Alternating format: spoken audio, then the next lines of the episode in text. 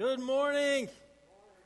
Happy Mother's Day, ladies. Um, for every mother who is a grandmother, who is a mother again, thank you. For every aunt that's had to fulfill that role, for every adoptive mother, for every expected mother, and for every natural mother, thank you for what you're doing in our world.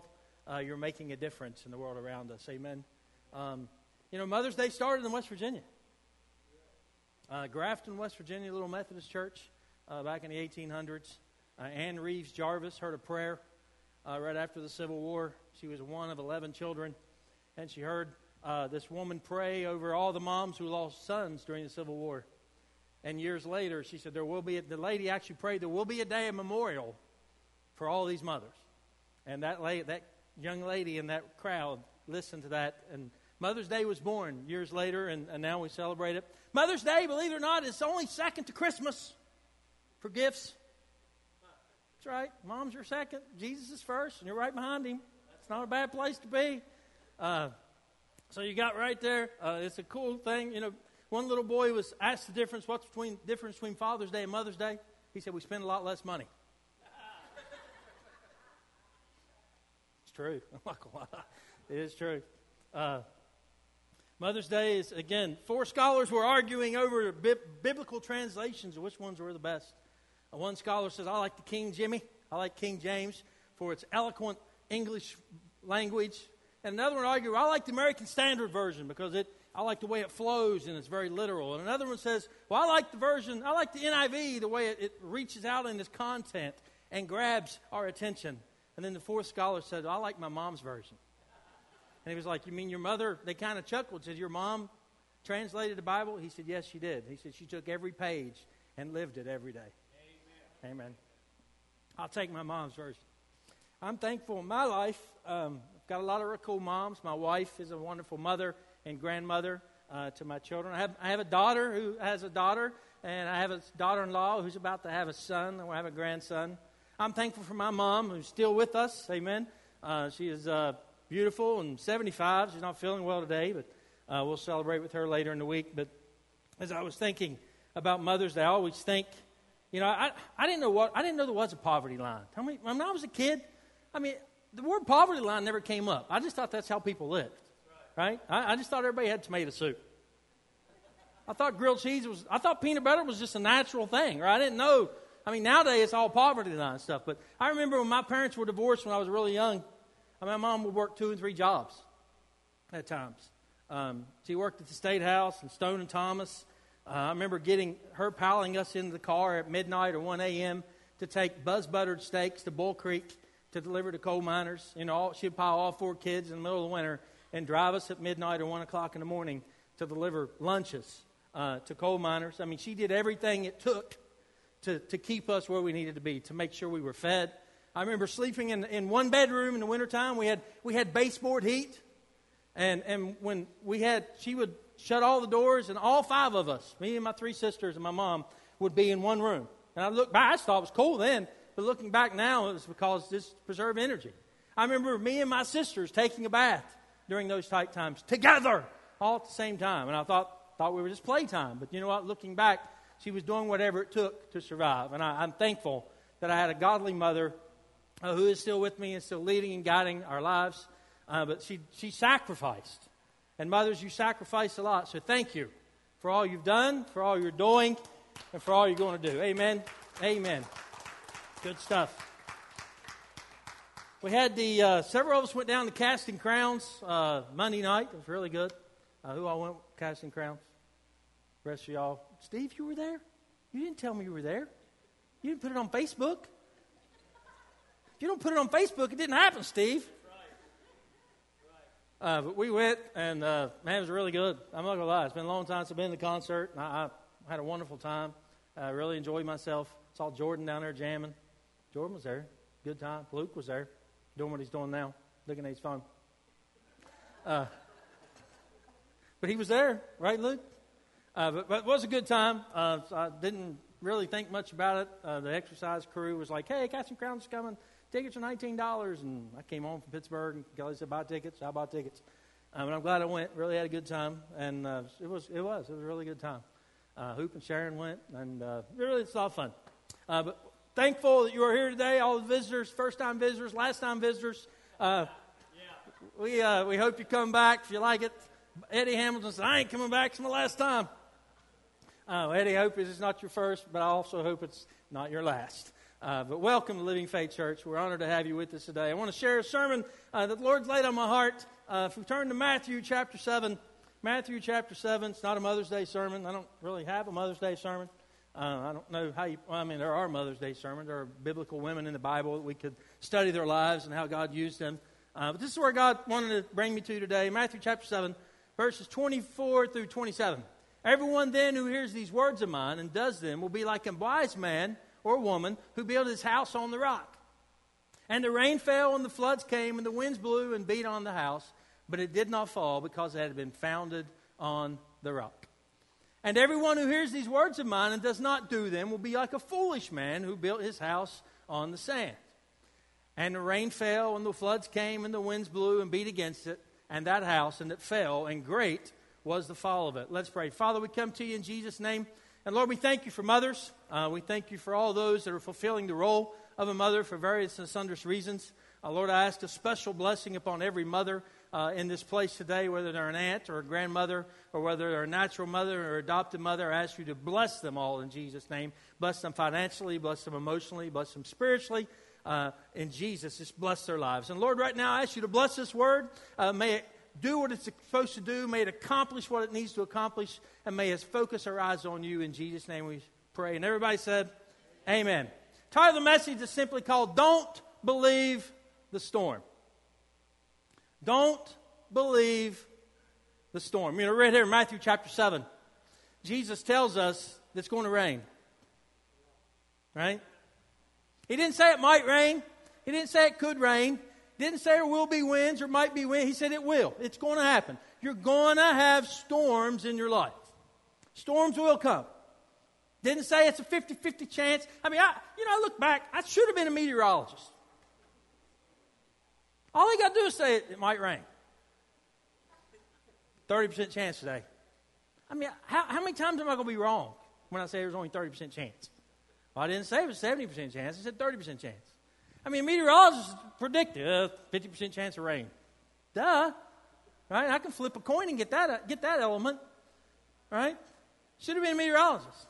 But, but they, you know, these people, Jesus tells us, though, it's going to rain. It's going to have storms in our life. We're going to have storms. Notice there are two types of people. You know, we've classified and characterized people by skin color, by race. We've characterized them by how much money they make. We characterize them by their education, the size of their homes, their paychecks. We have all sorts of ways we label people. But look at what Jesus says. There's only two types of people, he says those who build their house on the rock and those who build their house on the sand. That's it. I mean, he says you're either one or the other. You can, all those other characteristics, all those other labels mean nothing. It's all rock or sand. It's what your house built on. Notice here, Jesus also tells us that storms came. No matter if you're on the rock or if you're built on sand, you're going to face storms. You're going to face storms. Contrary to what you might have been taught, storms come no matter who you are and no matter where you are. A lot of people have this idea that Christians don't have problems. You ever heard that? Get saved and all my problems went away. Really? You ain't been saved very long. You just got saved last night. And you slept the night away. And you haven't stubbed your toe yet. You're still in bed. Right? We got that. We got that. We have problems just like everyone else. The only difference is we now have someone to help us through those times, and we have Jesus himself. Matthew chapter 14, we read the story of Jesus and uh, is telling his disciples. The Bible says, and Jesus said, I'm going to stay with the crowd. I'll let the crowd disappear. You guys get in the boat and you go to the other side. I'm going to go up in the mountain to pray. Pretty simple task, right? Disciples did what they were supposed to do. Jesus did what he was supposed to do. The disciples get in the boat. The crowd disappears. People go home. Jesus is praying on the hill. In the middle of the night, between 3 and 6 a.m., the Bible says, uh, the disciples were out in the middle of this Sea of Galilee. This storm shows up. Wind, squalling, boats tossing. People are holding on for dear life. You ever been in a storm on a, on a, on a river or on the ocean or anywhere? I mean, y'all, y'all seen that? You ever been on a cruise ship when, when there was some... Uh, some pretty big waves? Anybody? Just me and Mark, three, four, five. Eddie has. There are some people being honest. I'll never forget my first cruise. Well, it's only, I've been only been on two, so I can't be. It literally was my first cruise. Um, Kelly and I were sitting there having breakfast one day, uh, and the bottle of ketchup we just shattered and fell off. I looked at her, she looked at me. I was like, oh, that's a pretty big wave. right? I mean, when, when your boat's doing this, I mean, it's a big old cruise ship, right? I mean, there was a storm on out to sea, and it was affecting the boat that I was on, right? When you're in the middle of a storm, it changes things, right? It impacts you. And you're holding, you do kind of hold on. You kind of find a place and solidify down. I'm sure the disciples were holding on to anything they could hold on to, right? To secure themselves. And the Bible says that they saw a ghost. No, it, it got worse before it got better, didn't it? And they saw this, this ghostly figure walking across the sea to come to them. And they screamed out, It's a ghost! And they trembled. Whatever fear they had, the Bible said they trembled with more fear. They got more afraid. The storm was bad enough, but now I got a ghost coming at me. And of course, Jesus says, Me. Just me, it's Jesus. Of course, you know the rest of the story. That's when Peter says, Lord, if it's you, bid me come. And Jesus said, Come, come on. And Peter gets out of the boat, he's walking. And the Bible says he immediately took his eyes off of Jesus and saw the wind and saw the waves and began to sink. And he prayed one of the greatest prayers in the entire Bible Lord, save me, right? That's what he prayed. Sometimes that's all we got. Sometimes, that, that, sometimes that's the only prayer I have. About 15 years ago, I was flying to New York, Albany, New York, for an EPA audit. And I was on an airplane leaving Yeager Airport, a turboprop, United turboprop. And I, I read the newspaper. This is before phones and iPads. You know, you actually physically read a newspaper back in the day. I was going through the paper, reading the sports page. We just took off. And I look out, the, always like a window seat. I look out the window and I could count the blades. The blades should be moving, right? I could count them. They weren't moving. They were trying to move, but they were moving so slow, I literally could count all four blades on that prop. Hmm. right? And all of a sudden, they try to get.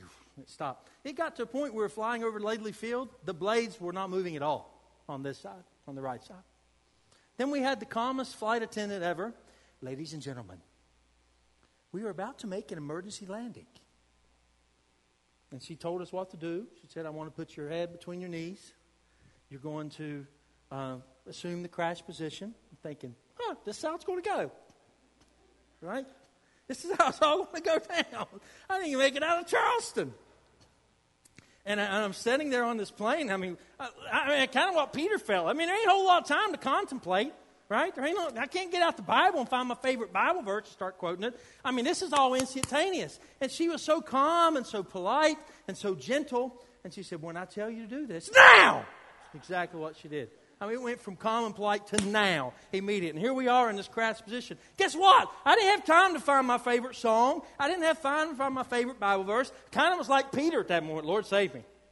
That's all I had in me. Lord, save me. Fortunately, we landed safely. You know, the fire trucks are out, and the guys in the silver, uh, their uh, FR fire retardant uh, clothes were all ready to, to put a fire out. Fortunately, there was no fire. We landed. Bad news is I had to get on another airplane an hour later. Terrible. Uh, psychologically, that was kind of hard to do. Uh, but it was a jet, so it wasn't a turboprop. But man, I kind of felt like Peter, and that's all Peter had. He didn't have time to go through the event and, and a flashback of his life and try to remember back when something else was going great. All he knew at that time was say, Lord, save me. Right in the middle of his storm, all he could say was, Lord, save me. What I find amazing was he missed the whole point that Peter not only walked on water to get to Jesus, he walked on water to get back. Jesus has, Jesus has held his hand. They, they walked back together. Jesus didn't carry him. They walk back together. Pretty amazing. Pretty amazing stuff. But what's so here we are. The storm may be raging, the storm may be loud, the storm may look real, and guess what? I'm not saying it's not real. You don't have to believe the storm. You don't have to believe the storm. I'm going to believe the one who can calm the storm. I'm going to believe the one who can silence the storm. I'm going to believe the one who, even though it may be raging, he said, I'll be beside you in the storm. I'm going to choose to believe that. I'm not going to believe the storm. Let's talk about storms for a moment.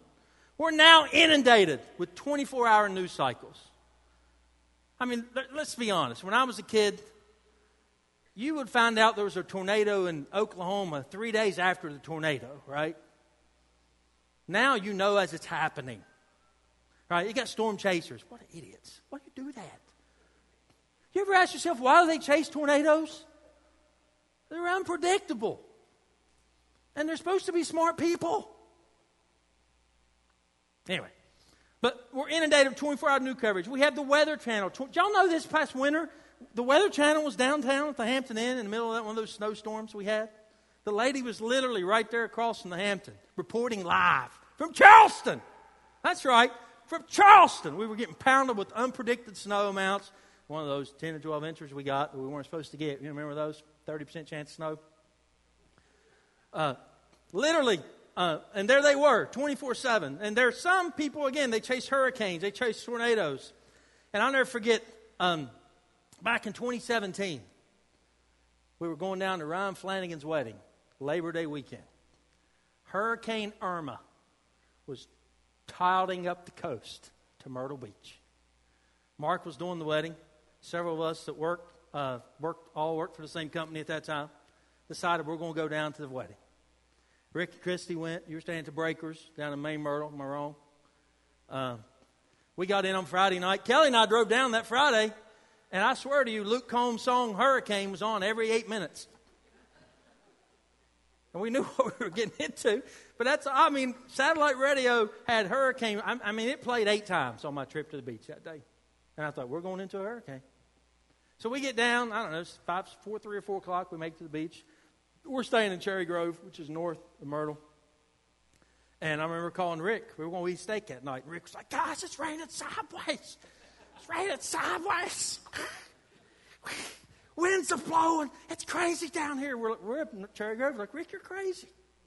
It's not that bad up here, brother.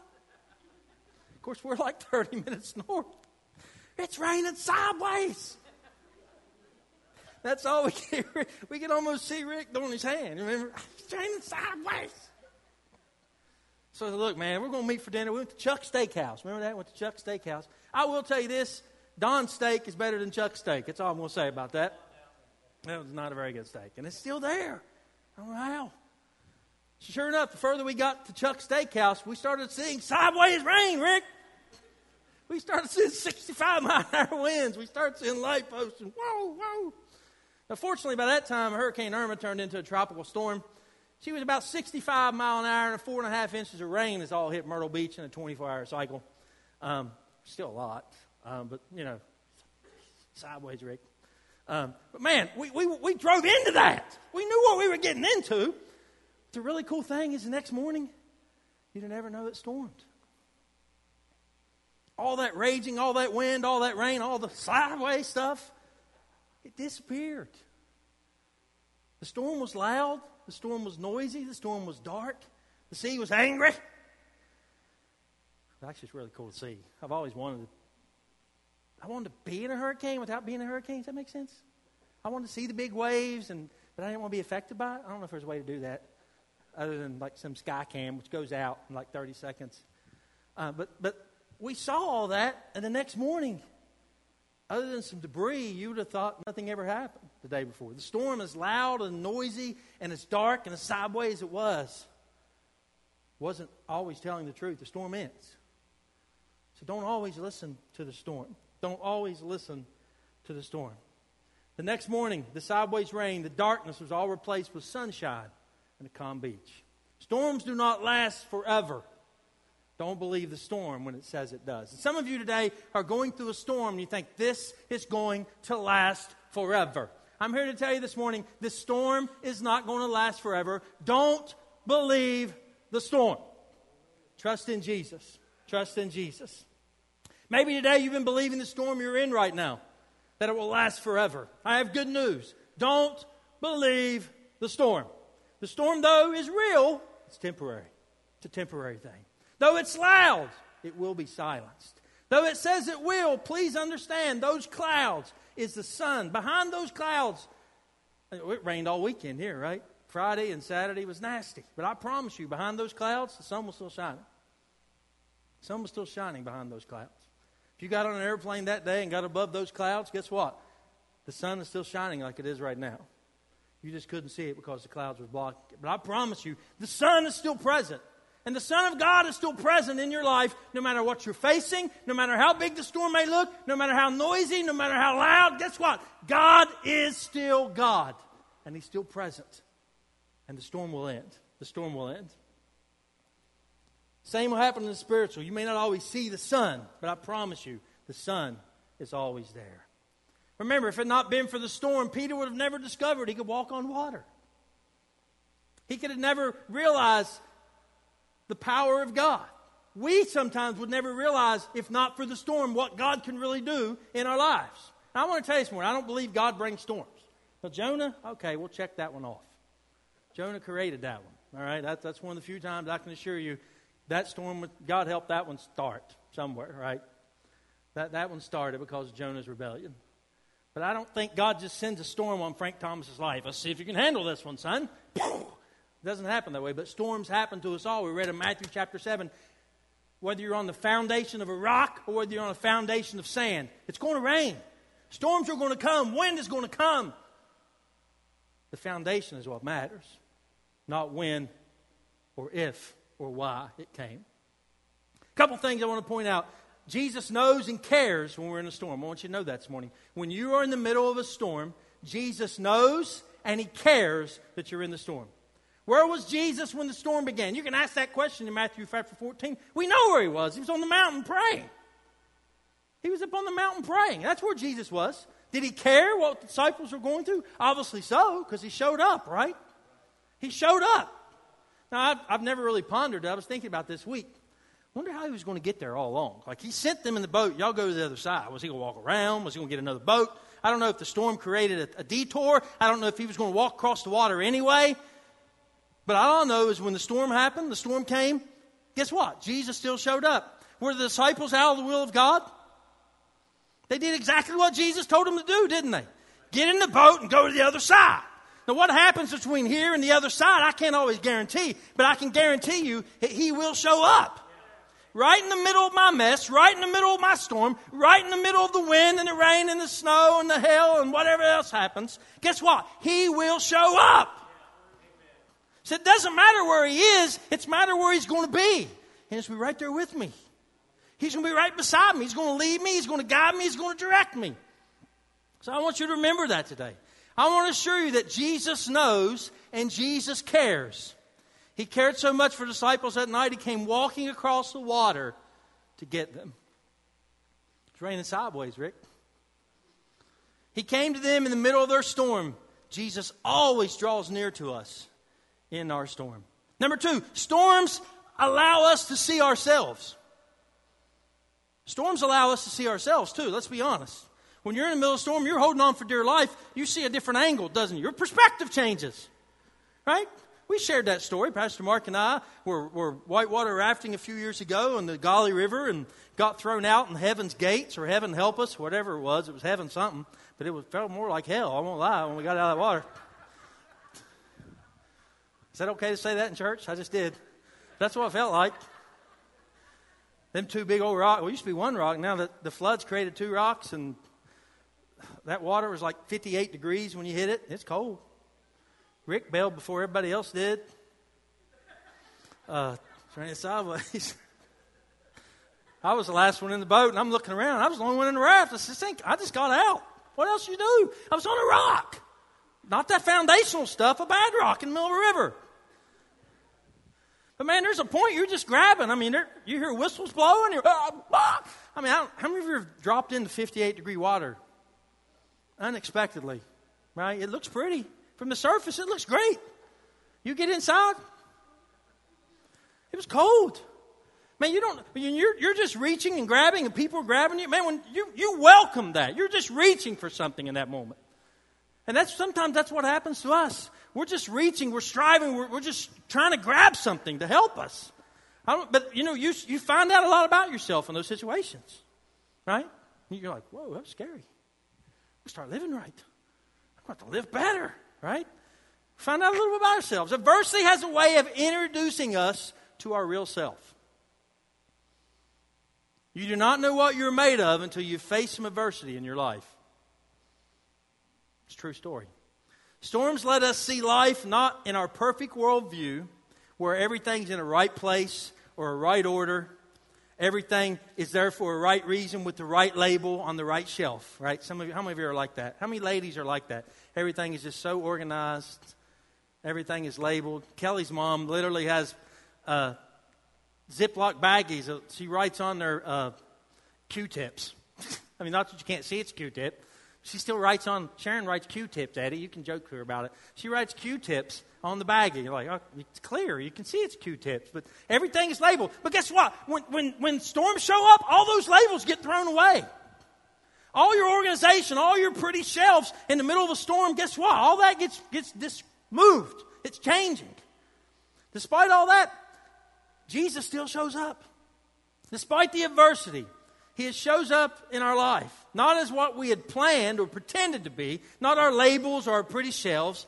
He then tells us to take our eyes off the storm and to focus on him. Peter took the command of Jesus when he said, Come.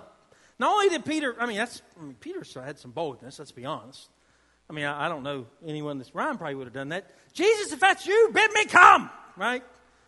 Somebody, I mean, Peter had a little boldness. It was enough, to, I mean, the storm was still happening. You do realize that, right? The storm hadn't calmed yet. The storm hadn't calmed yet, and Peter was like, well, man, that's Jesus. This is a game changer. Jesus is a game changer, right? And he says, come. And Peter went. He began to walk on water, but when he took his eyes off Jesus, he began to sink. Storms of life have a way of knocking the props out from underneath us and helping us. It, see, it does allow us to help us see ourselves as we really are. And it's okay to come to this church and not be perfect. I'll be the first person to tell you that. It's okay to come here and not be perfect because there's no perfect people here. If you're looking for a perfect church, don't come back because we're not perfect. We're close. A few of us are really, really close. Some of us are really, really off. Right? I'm one of those really, really off ones. Right? But there's no perfect people here. No perfect people. So it's okay to not be okay and still come here. Jesus still shows up in the middle of our storms when we're not perfect, when we're not okay. He still shows up in our lives. I learned a long time ago storms take away the cosmetic appearance of our life, they clear the facade, they cut out the junk. It's okay to admit you're not okay. There are times if I allow them, it can be a time of renewal in my life when I go through storms. There are times that allow me to draw closer to God during these storms. Number three, storms can bring spiritual growth in our lives. And I say can bring. Can bring because it's up to us to determine whether we allow Jesus to help us grow in that situation or through that situation. Storms do not automatically bring growth, but if we encounter the storm with the right mindset, we really grow from it, or we can grow from it. Here's what the Bible says in Hebrews 12 11. For the moment, all discipline, or let's use the word storms, seems painful rather than pleasant, but later it yields the peaceful fruit of righteousness to those who have been trained by it. Who have been trained by it. All right? Afterwards, it says, afterwards you get the fruit. Afterwards you get the peace. When? After the storm has passed. That's when it shows up. You got to go through something to get something. You got to go through it to get it. Do you notice when the peaceful fruit of righteousness came? It came after the storm. It came after the storm. If you want to learn from the storm, you got it takes a decision. There's a lordship issue. Let's start there. The only way to learn in the storm is you, you must realize who's Lord of your life. You have to realize who is Lord of your life. God, I'm willing to let you have control of my life. I'm willing to let you run my life. I'm willing to let you, sovereign God, be in charge of my life. And I'm willing to take my hands off my life and allow you to run it and allow you to lead me. And when you do that, and God, you can run it the way you want it, not the way I want it. And when I do that, now in the middle of a storm, there is no lordship issue. Because when I get in the middle of a storm and I haven't decided who's Lord, man, we're fighting. There's a greater war on, there's a greater storm on the inside than there is on the outside sometimes because I'm trying to figure out who's in control. God's got to be in control. You want, if you want to face the storm and you want to grow from the storm, you want to be renewed from the storm, you want to be strengthened from the storm, you got to realize that God is the one in control, not you. Because if you're still debating that in the middle of the storm, the storm's only going to get worse. It doesn't get better. You need to make that decision before the storm. It's like when my whole family shows up, all four of my kids, and we're all sitting there, and all of a sudden we're fighting over the remote. You ever fight over a remote at your house? Right? Whoever has that remote's in power. We're watching what I want to watch, right? Lord of the remote, King of the remote, whoever's got the remote. And that's what happens with the life of Jesus. Well, no, that's my remote, God. I'm sorry. I'm, I, am i am controlling the volume. I'm controlling what channel we watch. And if, if that's your situation, I promise you, your storm's going to last a lot longer than it needed to because you have a lordship issue. You have a lordship issue. Once I settle the lordship issue in my life, from that point on, anything that happens to me is going to help me because I've already let Christ take control of my life. I've already let Christ take control of my life. But the moment I tell God He has control and I give up my rights and obey Him in every area, then when I encounter a storm, I'm not in the storm because of an independent decision I've made. I'm now in a storm that God can calm, that God can settle, or that God can lead me through. I haven't made a decision if He's Lord of my life to put me in that storm. He is now leading, He's now guiding, He's now directing my life. When Jesus said, Get in the boat and get to the other side, and the storm came, the one thing the disciples could say is, We are right where Jesus told us to be. We're right where Jesus told us to be. Therefore, I can say, I'm in the midst of a storm. The waves are pouring, the boat is creaking, but I'm right where Jesus wants me to be, and He will show up.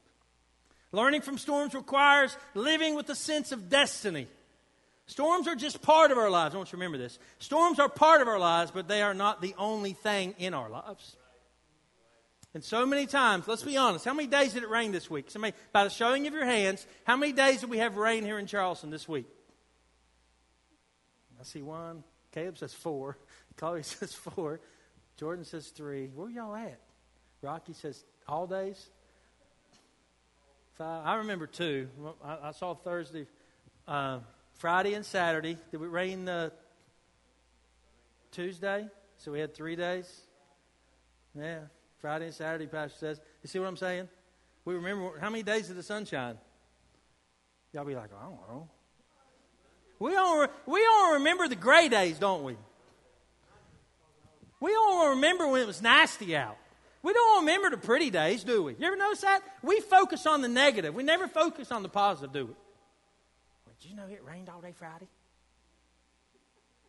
It rained all day Friday, David. All day. It was nasty outside. David, it's beautiful right now. I don't care, but it rained all day Friday. Isn't that our mindset? Isn't that how we think? We just see what's negative and we never see that it's no longer raining today. We just remembered it ruined our Friday. My baseball game got canceled. Huh? Oh, I was supposed to do something outside at Coonskin. I couldn't play golf because it rained all day. That's all we remember. But we don't remember that it's gone, it's over, it's past. We focus so much on the negative that we forget there are positives. So storms are part of our lives, but they're not the only part of our lives. And the only way that we can ever endure the storm is to realize that something comes after it.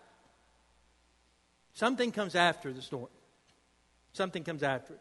Jesus, just as Jesus endured the cross, because he realized that on the third day there would be a resurrection, there would be an Easter. We've got to go through storms of life. We've got to go through death before we have a resurrection. So many Christians want to have the resurrection and the sunshine every Sunday, every day of their lives. When they sometimes you have to die to yourself before you can live. We don't realize we can never truly live until we get through the storm first. It's death, then resurrection. There must be a Good Friday in your life before there ever is an Easter Sunday. We all go through things. We all have seasons of joy and seasons of frustrations. And when I know, though, my kingdom outlook changes when I know that, when I focus on that. Matthew chapter 6, verse 25 to 33, the middle of the Sermon on the Mount. That's where Jesus is telling us not to worry, not to be anxious. Uh, I think King James uses the word anxious.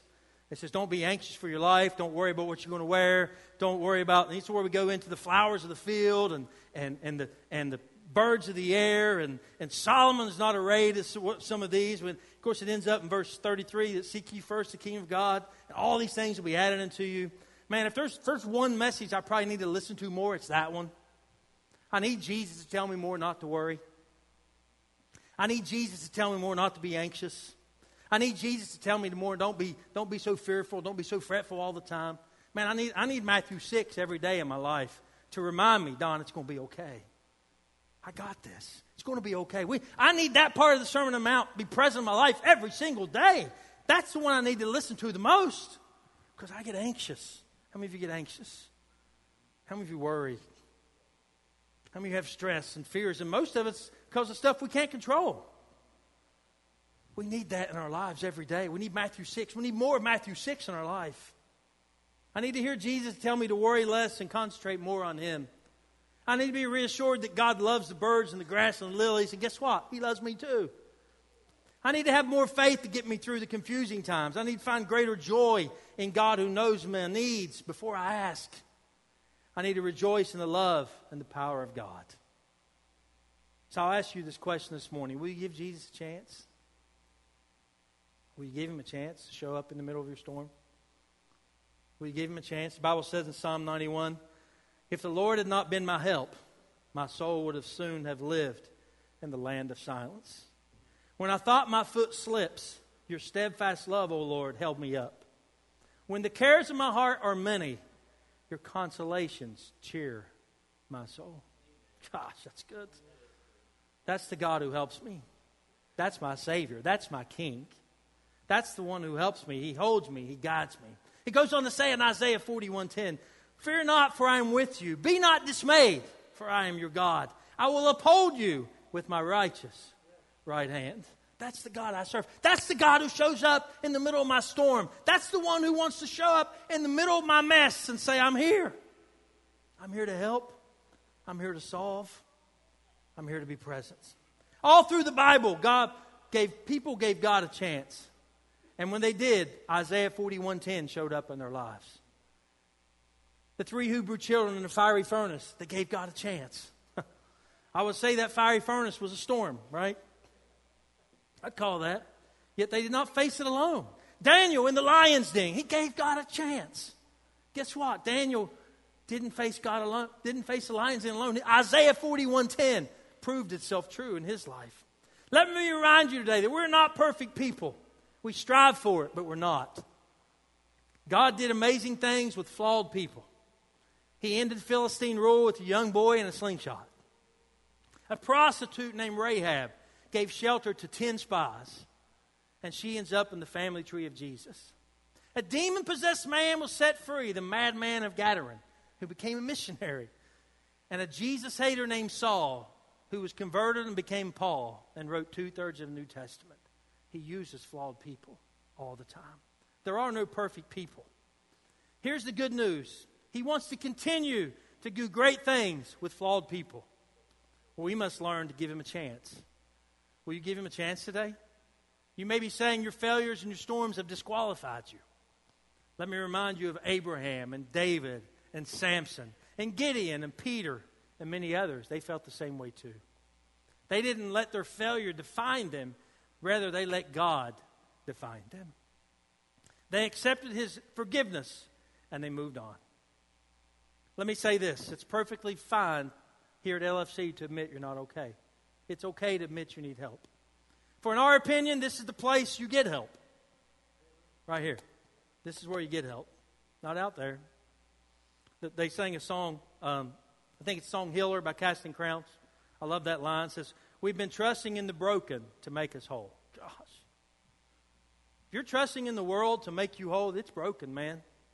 They can't make you whole. Only one can make you whole. And his name is Jesus Christ. His name is Jesus Christ. Don't get me wrong, I'm a man of faith. I believe we should always believe for the best, but there are times we need help. There are times we need instruction. There are times we need to heed the signs and realize we need some help or someone to intervene in our lives. One of the greatest shortcomings in life is that people will not admit they need help spiritually. No one always has it all together. There are many times when we must know and when to ask Christ for help. Two things, real quick, and we're going to wrap this up what I found out in my storms. I have to find they. I know it's bad English. I'm from Boone County. You have to find they.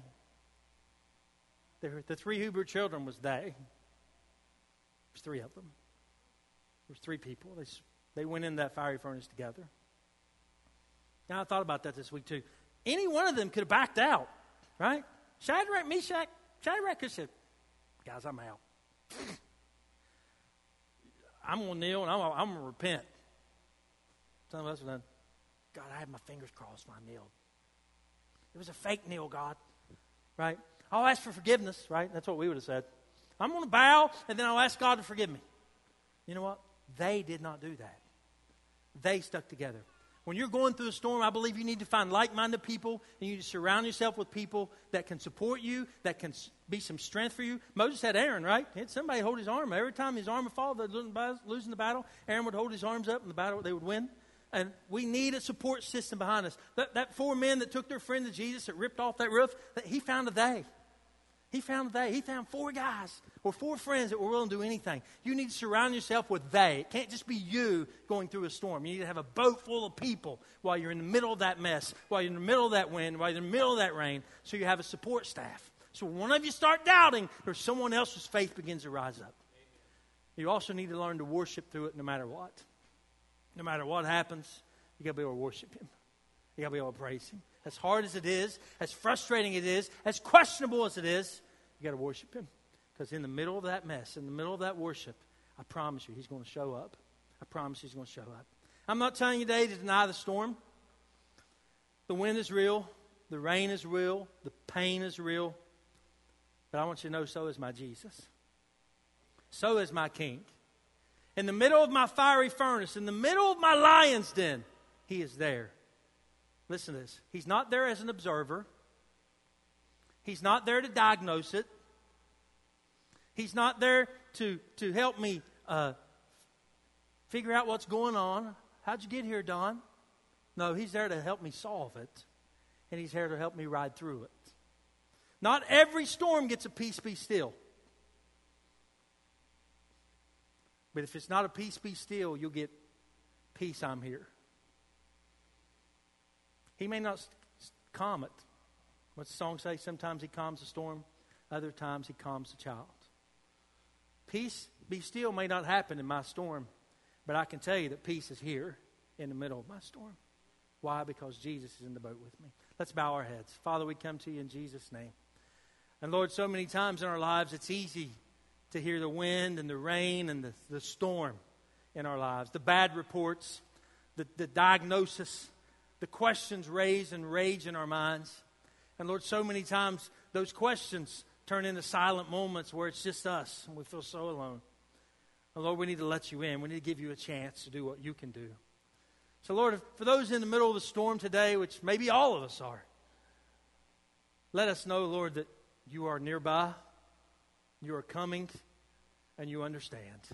And Lord, in the middle of that storm, may we worship May we be able to praise you. May we be able to seek your face. In Jesus' name we pray. You keep your heads bowed real quick. Jesus wants you to know he loves you this morning. I don't know what kind of storm you're facing. Maybe you're not facing a storm. Maybe you just got out of a storm. You know what? That's even more powerful because you're a testimony. You can support someone that's going through a storm because you've just came through a storm. But maybe you're in this place today and you're in a storm. You don't know which direction to go. You don't know which way's up. You don't know which way's left or right and you just want prayer, say, Don, that's me. I want to pray. Pray with me, Don. Anyone else? Say, Don, I'm in the middle of a mess. I need your prayers. Anyone else? I see that hand. God bless you. Anyone else? I'm in the middle of a mess. I see that hand. God bless you. You know what? Jesus is in. Jesus is here. Not only is he in this room, but he's in the middle of the storm you're facing, and the, the questions, your doubts, your frustrations. He wants you to know that he's got this. So we're going to sing the song of worship. I asked Greg to sing. We we heard this at the Casting Crown song, and I thought it was relevant to today. And uh, I'm going to ask you to raise to your feet. If you need prayer for any reason, uh, I want you to listen to the words of the song. And if you need me to pray with you, I'm here. This altar is open if you want to come and pray by yourself. Uh, so would you come right now in Jesus' name? Sing with us